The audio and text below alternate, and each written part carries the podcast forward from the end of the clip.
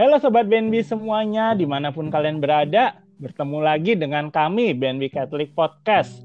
Brought to you by your fellow beloved, broken and beloved Catholic fan. Ulang, ulang, ulang.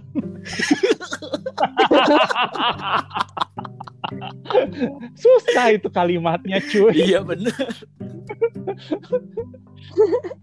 Oke, ya. Entah tuh siapa yang bikin nama coba. ya. Ya.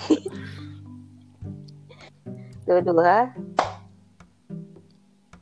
Halo Sobat BNB Catholics, ketemu lagi dengan kami BNB Catholic Podcast, brought to you by your fellow broken and beloved Catholic friends. Apa kabar semuanya? Baik. Saat ini ada Gaby, are you there? Hai. Ada Yes, I'm Rusli, Halo. ada Feli, Feli, Feli. Oh ternyata Feli tidak ada dan saya sendiri Vince. Sebenarnya teman-teman hari ini Feli ulang tahun loh, jadi Yeay. kenapa dia tidak ada di sini? Happy Iya. birthday Feli. Happy birthday Feli. Happy, Hari ini kita mau bahas selamat bersenang-senang. macem-macem. Kita ngomongin Apa Feli aja kali ya. Boleh Oh, ngomong nggak enggak. ada nih. Oh, nggak boleh. Jadi didengerin aja ya. Vel, dengerin Vel. Hari ini hari ulang tahun kamu, ini hadiah dari kami untuk kamu. Waduh. Pertama-tama aku mau nanya nih ke Gaby dan Rusli. Kalian sejak kapan sih jadi Katolik? Mungkin dari Gaby dulu. Oke, kalau aku jadi Katolik dari lahir. Oke, jadi dulu keluarga Katolik ya, Gab? Keluarga ya, betul. Katolik. Orang tua waktu menikah sudah Katolik. Oke, Uh-uh. Jadi aku begitu lahir langsung deh. dibaptis. Oke, simple ya. Berikutnya Rusli. Hmm, kapan dibaptis mungkin ya? Kalau eh, kapan dibaptis kebetulan sekitar kelas 5 6 SD. Jadinya eh, waktu itu eh, kebetulan kalau di keluarga papa memang sudah Katolik. Kalau mama kebetulan belum. Jadinya waktu aku kelas 5 atau 6 SD itu dibaptis bareng sama mama kebetulan. Gitu. Oke, berarti mirip sama aku sebenarnya. Oh ya. Aku itu, ya waktu lahir itu apa ya? Aku inget dulu masih non Katolik sih, sering sembahyang ke kelenteng waktu kecil. Iya, sama. Cuman itu aja yang diinget. Cuman sekitar umur 4 tahun, mungkin waktu TK gitu, mama diajak temennya masuk ke gereja Katolik. Dan di situ katanya dapat kayak mujizat. Jadi semenjak itu setiap minggu ke gereja dan jadi ke bawah. Nah ini ada fun fact nih. Waktu kecil tuh ketika orang tua lagi nggak di rumah, lagi keluar kota, biasanya aku ngajakin mbak yang di rumah nemenin ke gereja. Waktu kecil itu. Jadi aku seorang ya umur 45 tahun lah. Wow. Aku berdoa di gereja, ikut misa, mbaknya nungguin di luar. Terus selesai misa sering beli Super banget ya. perasaan. Ya. Waktu umur segitu mah susah diajak ke gereja. dah. Iya. Iya, entah kenapa dulu. Uh-uh. Kalau kita mah paling lagi mau nonton apa Ih, dulu gitu hebat kan. ya. Boleh tanya nggak, Kevin? Apa? Boleh tanya nggak nih? Tanya. Tanya sih boleh ya. Apa yang Iya. membuat Koko waktu umur empat tahunan gitu udah apa ya? Kayaknya kalau gitu kan bisa dibilang ketagihan gitu kan buat ikut misa sampai orang tua nggak ada pun pengen pergi Iya. sendiri minta Mbak nemenin. Apa yang membuat Koko Enak segitunya gitu? gereja ya. Nyaman mungkin.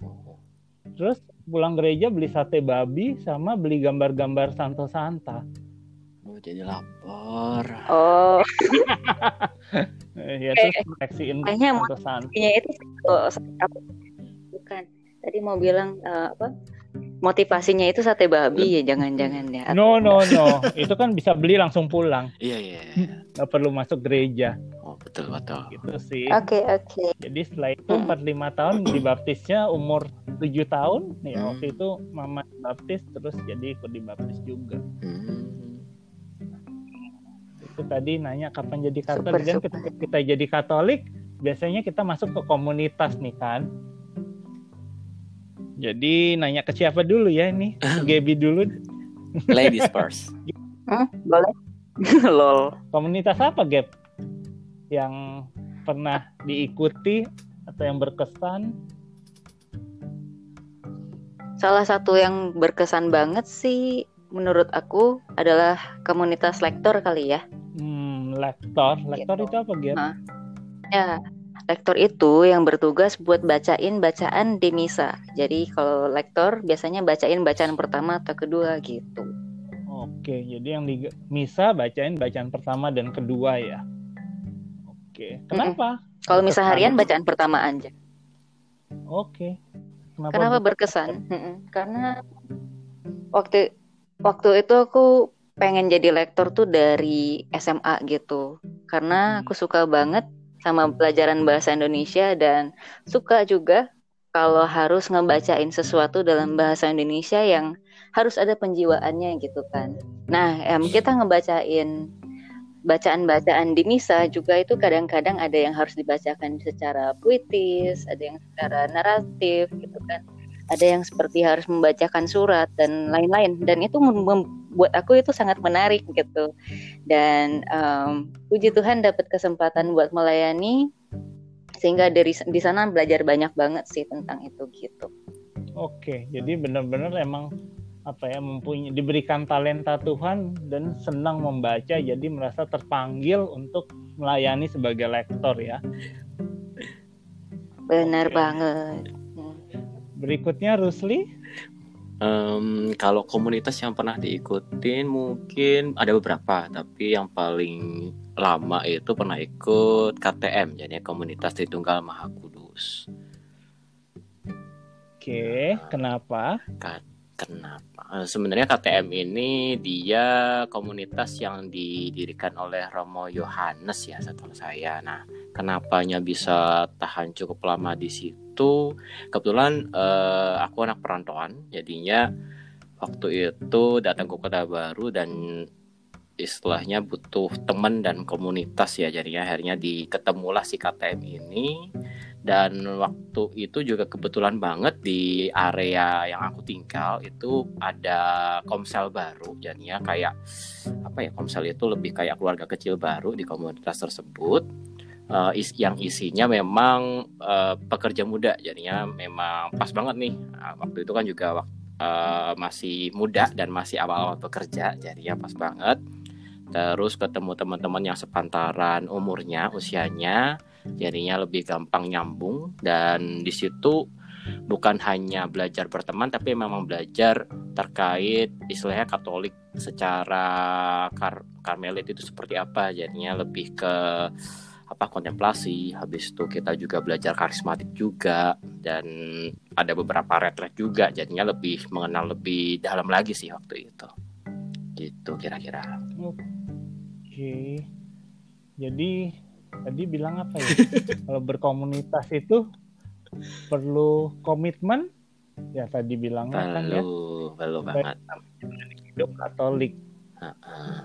Jadi apa sih komitmen di komunitas KTM ini? Kalau ah komitmennya kebetulan eh, komitmen sebenarnya eh, mostly di tiap komunitas ada ya kayak mungkin di GP juga pasti ada. Nah kebetulan kalau di KTM ini cukup unik sih. Aw- Awal-awal sebenarnya kaget ya komitmennya ternyata banyak dan nggak gampang. Jadinya salah satu komitmen yang nggak gampang itu adalah harus meluangkan waktu satu jam sebenarnya satu jam aja dari 24 jam sehari untuk Tuhan. Jadinya entah itu berdoa entah itu bercakap-cakap dengan Tuhan entah itu membaca kitab suci. Intinya kita meluangkan satu jam itu untuk Tuhan. Waktu awal sih kaget ya tapi setelah ke sini ya memang itu perlu gitu loh. Maksudnya eh, hanya seper 24 sebenarnya. Habis itu komitmen kedua adalah harus misa harian minimum satu kali seminggu. Itu juga cukup susah tetapi ketika dijalanin cukup menarik. Karena selain belajar bangun pagi juga misa harian itu mungkin senangnya karena cepet ya dan dan dapat eh, lebih fresh lah se- sebelum bekerja sebelum apa misa harian dulu. Jadinya memang positif juga. Itu sih salah satu eh, salah dua komitmen yang ada di KTM yang aku ingat sebenarnya ada beberapa lagi juga. Gitu Vince Iya, terima kasih. Jadi emang sih komunitas ini kan komunitas gereja ya. iya Jadi mungkin kita benar-benar perlu punya relasi dengan Tuhan karena kalau nggak jadi cuman teman-teman ngumpul kali betul betul banget sih gitu. Jadi kalau aku sendiri ini komunitas aku mau bahas komunitas mungkin Legio Maria karena aku sempat cukup lama di Legio Maria. Jadi waktu dulu aku awal-awal aktif di gereja itu aku dapat ajakan untuk ikut Legio Maria. Jadi di situ dan yang ngajak ini cukup gigih. Dia mengingatkan waktu itu kita ada Legio mau ada acara jalan-jalan di minggu depannya. Dan di minggu itu aku tiga kali di SMS-in ya apa kabarnya? Ikut ya daftar untuk minggu depan. Dan karena aku baru aku ya udahlah ikutlah iseng-iseng aja. Dan ternyata di situ keterusan. Dan itu benar-benar sangat berkesan karena teman-temannya sangat-sangat baik dan kita benar-benar jadi solid gitu. Ya kayak yang tadi dibilang sih kebanyakan teman-teman seumuran punya satu niat untuk melayani Tuhan. Dan yang aku suka di Legio ini pelayanannya itu seperti perpanjangan tangan pastor paroki, di mana Legio mengunjungi umat biasanya atau mengunjungi orang-orang sakit itu yang kadang agak kesulitan untuk dijangkau oleh Romo.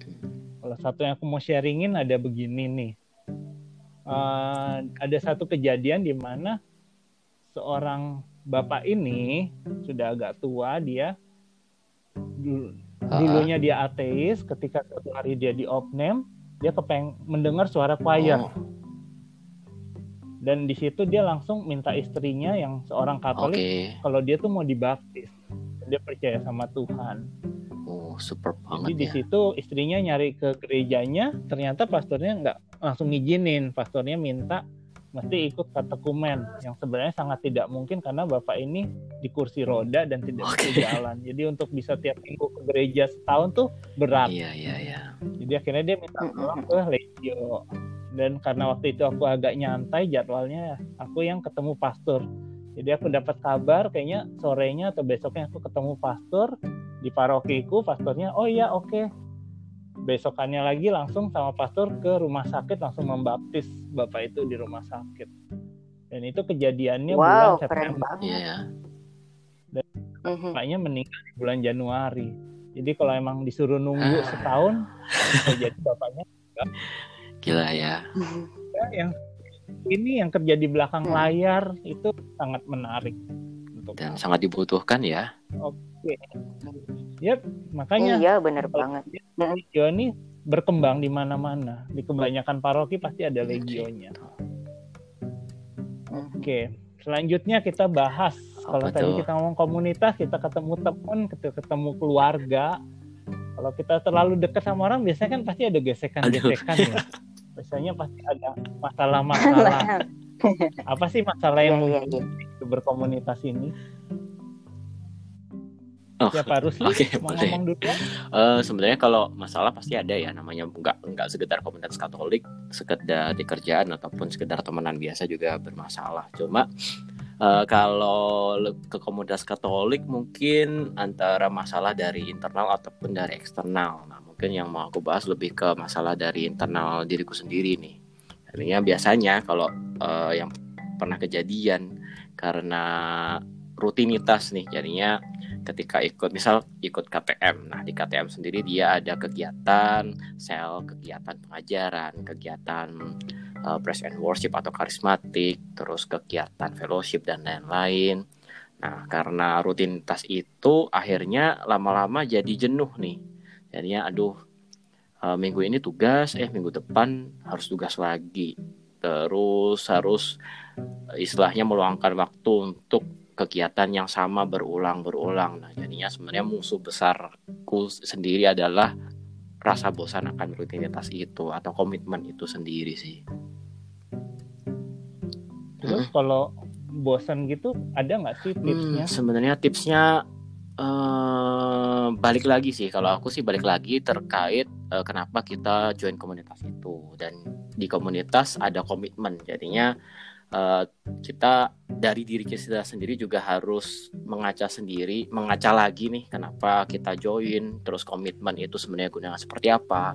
Tapi kita juga pun sebenarnya di komunitas punya teman nih di sekitar kita, jadinya kita harus open juga ke pada mereka jadinya terbuka juga ketika kita mungkin sedang bosen ataupun sedang jenuh ya kita ngobrol loh sama mereka siapa tahu mereka bisa membantu ataupun bisa jadi teman kita juga lagi jenuh juga jadinya kita bisa sama-sama saling uh, menguatkan kestragalan kita bareng-bareng ataupun ketika kering atau apa pun juga kita saling menguatkan itu sih mungkin tips paling gampang ya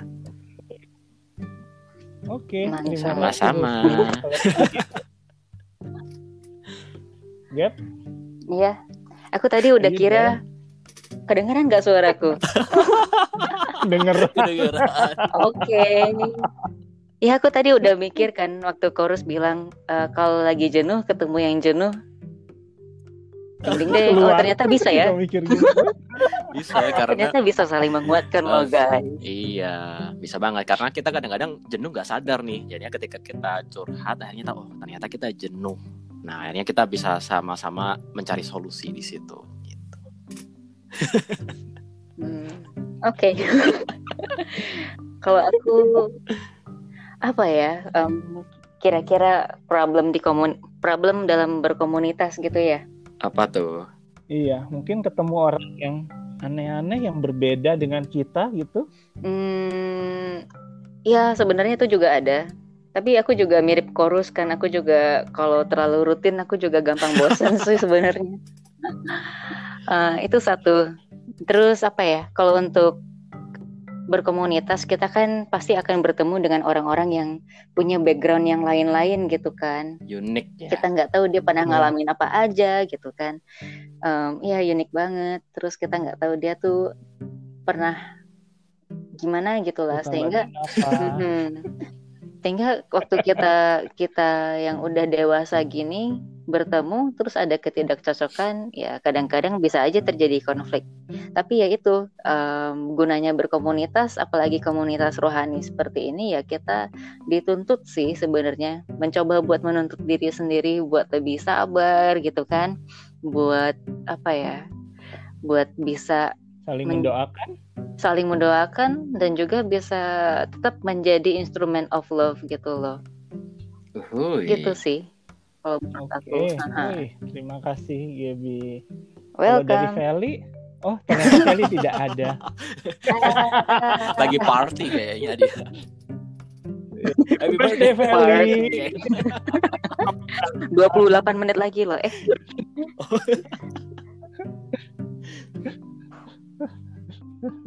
Oke, kalau dari aku mungkin lebih ke pimpinan bisa jadi ketua uh, komunitas atau mungkin bahkan dari hierarki dari pastor paroki.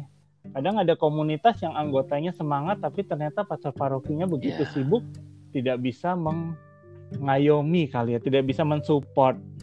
Jadi dari situ kadang anggotanya jadi males malah jadi tidak hidup menjadi kering, tidak bisa berkembang komunitasnya. Ataupun kadang punya komunitas yang pimpinannya ini tidak bisa memimpin dengan baik. Padahal kita sebagai orang Katolik juga kita mesti belajar untuk bisa taat, untuk bisa obedient. Dan di situ menjadi satu tantangan gimana kita uh, tetap bisa setia dalam pelayanan, tapi kita juga mesti bisa menyampaikan pendapatan pendapat kita dengan dengan apa ya dengan, kasih dengan gitu kasih, ya kok nah, iya bapak. Gitu ya iya. cara ngomongnya. Bapak. Tapi sebelumnya udah.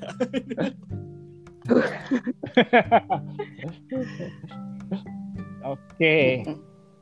Selanjutnya kita mungkin kita melihat ya ketika Yesus di awal membentuk komunitasnya dengan 12 rasul itu, Yesus memilih ada Petrus dan ada Yudas dan mungkin ada seperti Yohanes dan Yakobus.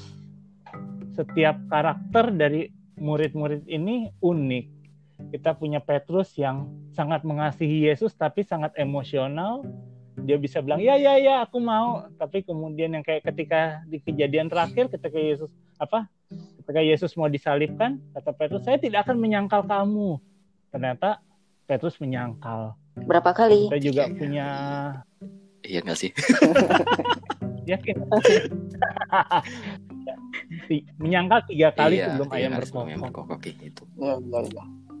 Dan di situ pun Yesus memilih Yudas yang yang aku rasa Yesus tahu Yudas akan mengkhianati dia tapi itu pun dipilih dan dikasihi oleh Yesus. Jadi dalam komunitas kita pasti akan mempunyai kepribadian yang unik-unik yang berbeda dari kita. Tapi di situ kita belajar untuk bisa lebih menerima lebih mengasihi untuk lebih sabar mungkin seperti itu dan ya kita tetap harus mendoakan dan mengasihi teman-teman kita Setuju. ya Setuju setuju, semuanya Setuju, setuju. Feli setuju Feli? Setuju. Enggak, aku mewakili Saran. dia loh. besok kita di tajam sama Feli. Eh, ada satu quote deh yang aku suka. pertanyaan Apa tuh? apa Quote yang itu loh. Yang komunitas itu adalah apa? Orang-orang yang di komunitas adalah apa?